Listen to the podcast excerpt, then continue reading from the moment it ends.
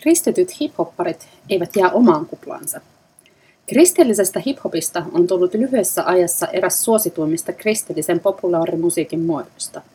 Samaan aikaan kristillistä uskoa tunnustavat yhdysvaltalaiset hip-hop-artistit, kuten Lecrae, NF ja Toby Mac, ovat saavuttaneet kansainvälistä suosiota myös kristillisten musiikkimarkkinoiden ulkopuolella. Miten vastakulttuurin äänenä tunnettu hip-hop on kääntynyt osaksi arvokonservatiivista kristittyä kulttuuria ja miten hip-hop-maailma on ottanut ilmiön vastaan?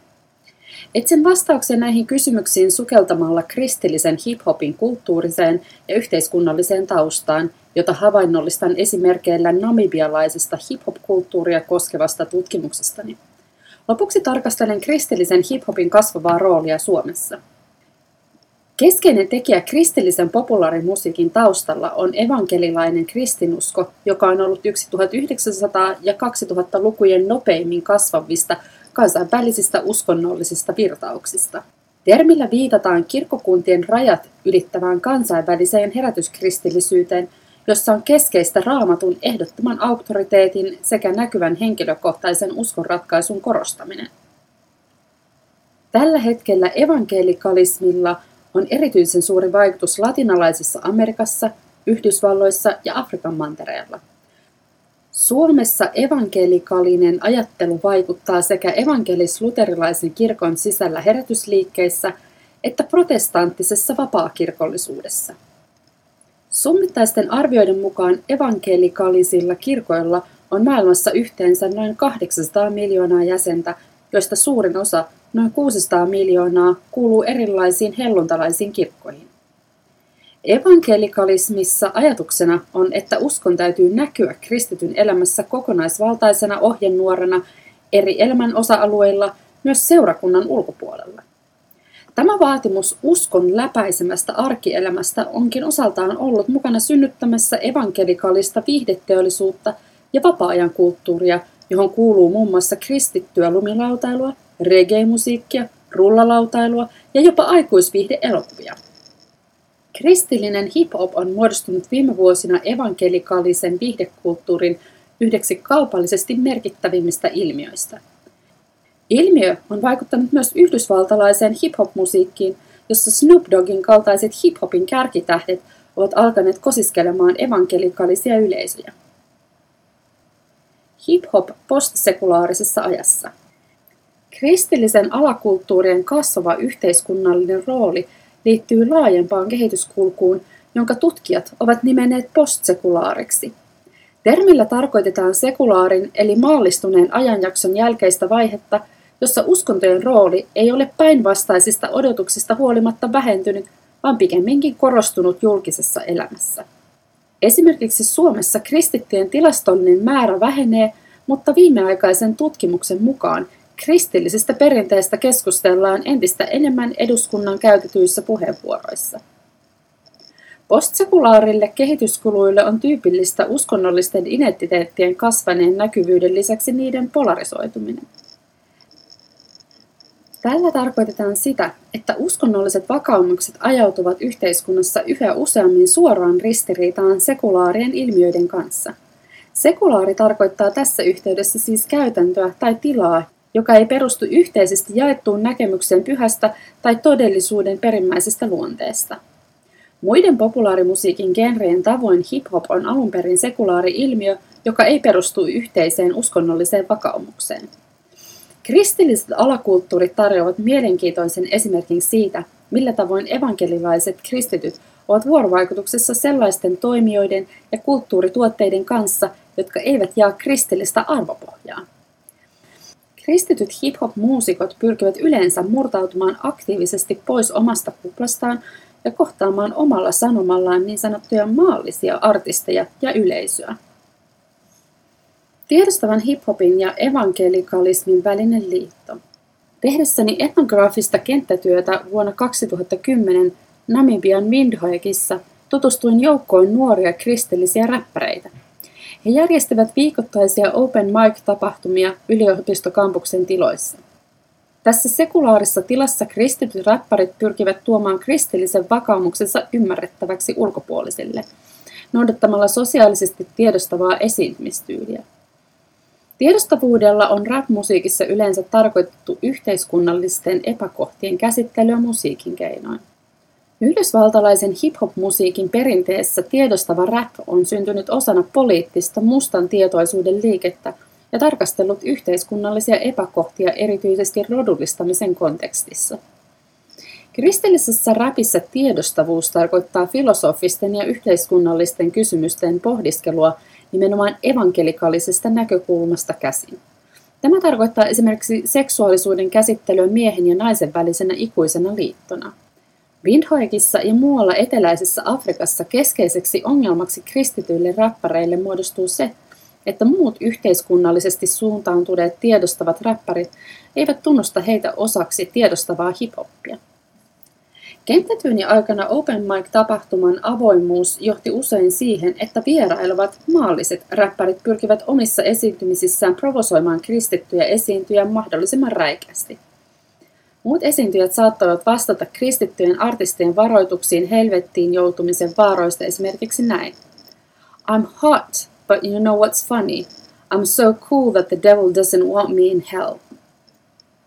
Evankelikaalisen räpin kiistanalaisuus eteläisen Afrikan hip-hop-yhteisön sisällä ei kuitenkaan johdu varsinaisesti sen kristillisestä sanomasta. Pikemminkin syynä on se, että viitteet kristinuskoon ovat aikaisemmin liittyneet sekä Yhdysvaltojen että eteläisen Afrikan tiedostavassa hiphopissa tiiviisti mustien taisteluun kansalaisoikeuksien puolesta – Nykyiset kristityt räppärit eivät pääsääntöisesti tarkastele maailmaa siitä mustan tietoisuuden poliittisesta viitekehyksestä käsin, joka on ollut määrittävä tekijä tiedostavalle hiphopille. Tämän kollektiivisen poliittisen tietoisuuden sijasta evankelikaalisen hiphopin keskiössä ovat henkilökohtainen uskonratkaisu ja yksilön kohtaamat sosiaaliset ja hengelliset ongelmat – Henkilökohtainen näkökulma vaikuttaakin olevan yksi tekijä kristillisen hiphopin suosion takana Namibiassa. Onko kristillinen hiphop sittenkin paholaisen juoni? Raja-aidat kristillisen rapin ja tiedostavan hiphop-kulttuurin välillä voivat myös murtua. Esimerkiksi yhdysvaltalainen kristillisen hiphopin kärkitähti Lecrae on pyrkinyt käsittelemään kollektiivisia poliittisia kysymyksiä osoittamalla tukensa Black Lives Matter-liikkeelle. Kristillisten räppärien yhteiskunnalliset kannanotot ja toisenaan jopa kristillinen hip-hop ylipäänsä ovat kuitenkin herättäneet vahvaa vastustusta konservatiivisimmissa evankelikaalisissa yleisöissä. Konservatiivisesta näkökulmasta käsin räppäreiden poliittiset kannanotot asettavat heidän evankelikaalisen sanomansa sivurooliin ja muuttavat kristillisen musiikin maalliseksi. Namibiassa kristillistä hip-hop-musiikkia kohtaan tunnettu epäluulo on vahvinta niissä karismaattisissa seurakunnissa, joissa paholaisen ja pahojen henkien toiminta maan päällä koetaan todellisena uhkana kristityille. Näissä seurakunnissa populaarimusiikki, myös kristillinen sellainen, nähdään usein yhtenä mahdollisena väylänä, jonka kautta paholainen voi toimia maan päällä. Yksi tunnetuimmista kristillisen hiphopin kriitikoista – on amerikkalainen pastori George Craig Lewis, jonka näkemykset hiphopin demonisuudesta ovat vaikuttaneet evankelikaalisessa yhteisössä kansainvälisesti. Lewisin näkemykset olivat hyvin tunnettuja myös namibialaisissa seurakunnissa. Saarnoissaan Lewis esittää teorian, jonka mukaan hip-hop kokonaisuudessaan on demonisten voimien luoma väline kristittyjen harhautukseksi. Lewis kertoo myös eheyttäneensä hip-hop-muusikoita Jumalan palveluksissaan ja poistaneensa heistä pahoja henkiä soittamalla heille itse gospel-musiikkia. Tapaamani kristityt räppärit olivat ymmärretysti turhautuneita kristittyyn hiphoppiin kohdistuvista ennakkoluuloista. Samanaikaisesti he jakoivat yleisen evankelikaalisen käsityksen sekulaarin musiikin hengellisesti turmelevasta vaikutuksesta. Olihan juuri tämä ollut syynä siihen, että he halusivat kääntää sekulaarin kulttuurin kristilliseksi ja kritisoida laajemman hip-hop-kulttuurin maallisuutta ja materiaalisuutta. Kristitty populaarimusiikki Suomessa. Edellä olen sukeltanut etnograafisiin esimerkkeihin Namibian Windhoekista osoittaakseni, miten kristityt muusikot saattavat joutua ristipaineeseen konservatiivisten seurakuntien ja sosiaalisesti tiedostavan hip-hopin kulttuurin välissä. Toisaalta olen kuvannut, kuinka kristitystä hiphopista on muodostunut nopeasti eteenpäin kehittyvä alakulttuuri, joka on puhutellut nuoria namibialaisia henkilökohtaisella otteellaan ja kritiikillään laajemman hiphop-kulttuurin oletettua hengellistä tyhjyyttä ja materialismia kohtaan. Tekstin alussa viittasin evankelikaalisten liikkeiden niiden alakulttuurien kasvavaan rooliin Suomessa. Myös meillä kristillisestä hiphopista on tullut näkyvä ilmiö.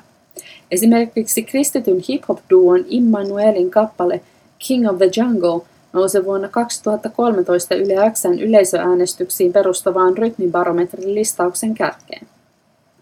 Tänä vuonna evankelis-luterilaisen kirkon ja sen piirissä toimivan konservatiivisen Suomen luterilaisen evankeliumiyhdistyksen väliseksi kiistakaapulaksi nousi maata näkyvissä musiikkifestivaali ja naispappien toimiminen festivaalin Jumalan palveluksessa.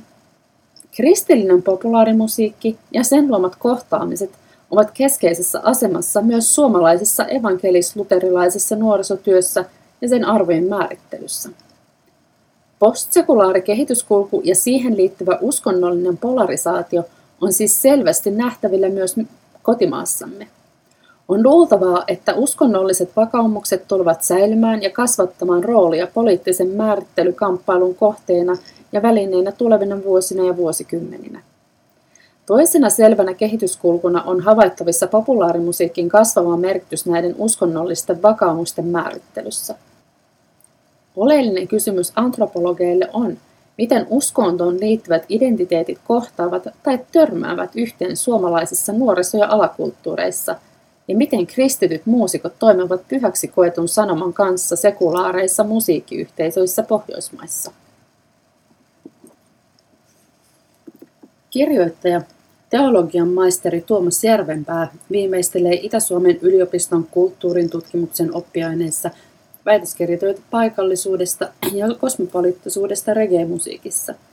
Työ perustuu etnograafiseen kenttätyöhön Etelä-Afrikassa ja Suomessa. Lukija Milla Heikkinen